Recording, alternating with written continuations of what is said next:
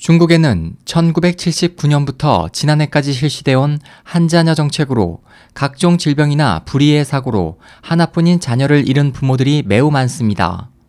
그동안 사회에서는 이 정책으로 인한 각종 폐해를 지적해왔고 특히 노동인구 부족과 급격한 고령화의 주 요인으로 지목되면서 중국 정부는 올해부터 한자녀 정책을 전면 폐지키로 했습니다.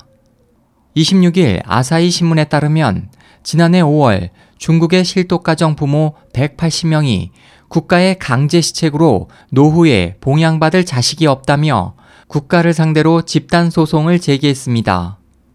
소송 관계자들은 소송을 통해 한 자녀 정책을 준수하느라 둘째를 낳지 못해 정신적 고통을 겪고 자식의 봉양을 받을 수 없게 됐다며 국가가 1인당 최고 약 60만 위안, 약 1억 1천만 원을 보상할 것을 요구했습니다.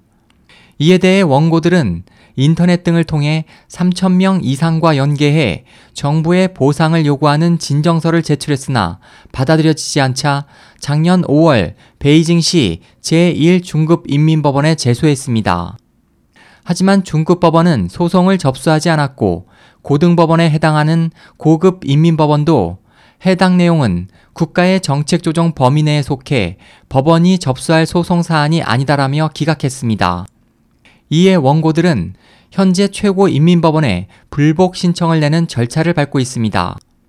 중국에서는 부모의 노후는 자식이 돌봐야 한다는 전통 관념을 고수하고 있기 때문에 자식이 없으면 노후가 매우 암담해집니다. 중국 정부는 실독 가정에 보조금을 주고 있지만 고작 월 10만 원 정도여서 최근에는 이에 불만을 품은 부모들이 연대해 각지에서 정부의 보상을 요구하는 운동을 펼치고 있습니다. SOH 희망지성 국제방송 홍승일이었습니다.